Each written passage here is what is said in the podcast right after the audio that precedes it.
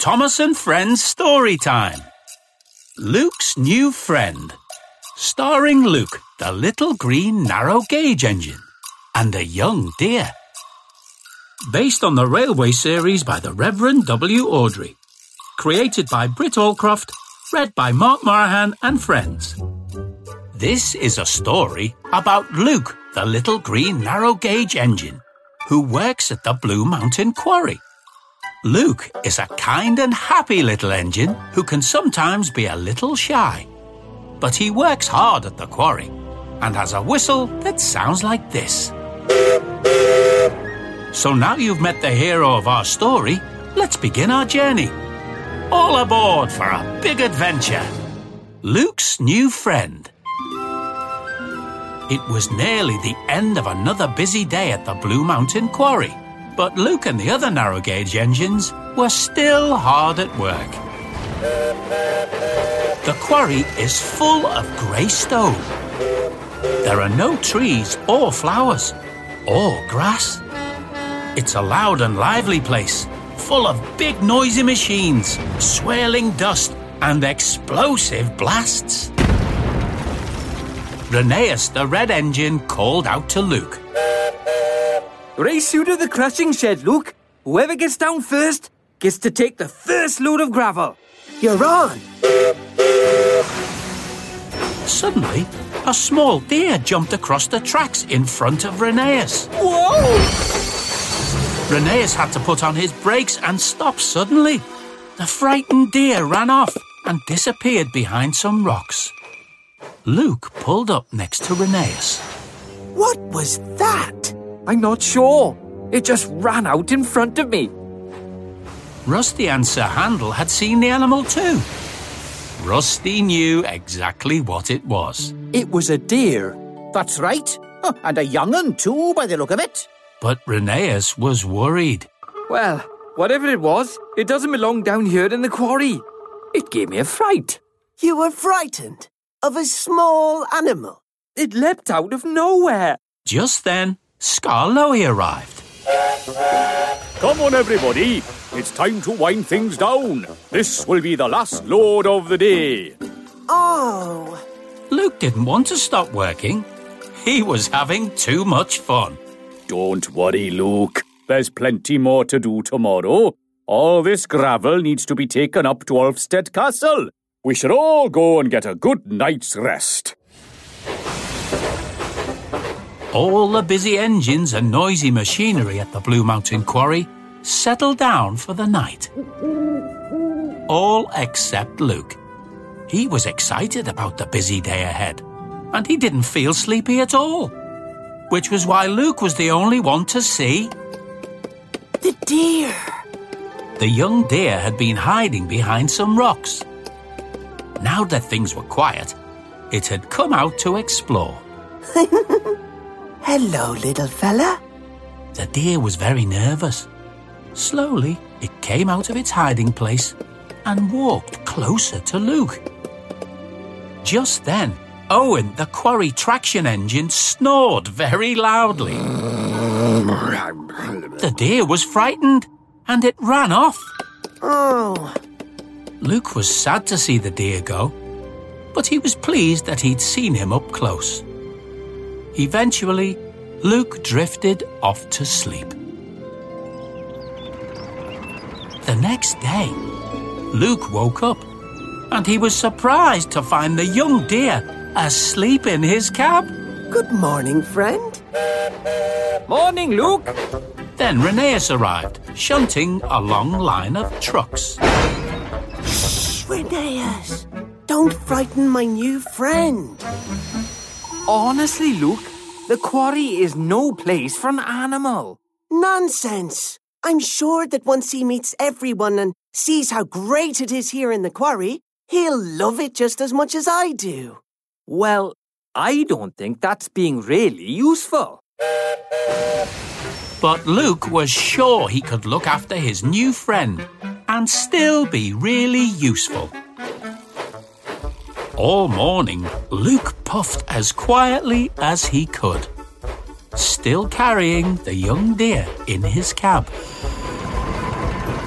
But every loud noise from the work in the quarry made the deer more nervous.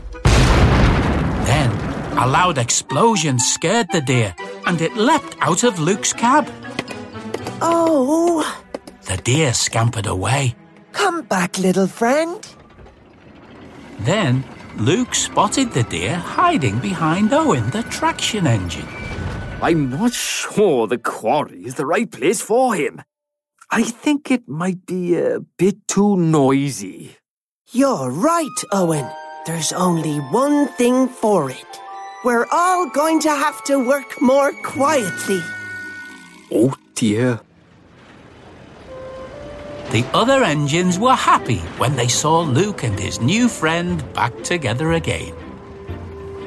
They wanted to help, so they all moved slowly and steadily, lifting heavy stones and shifting dusty gravel without making any loud noises. Until.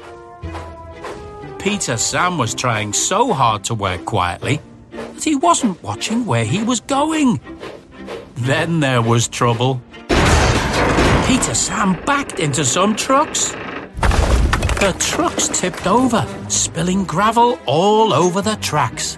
Then Merrick the crane dropped a heavy piece of stone with a crash.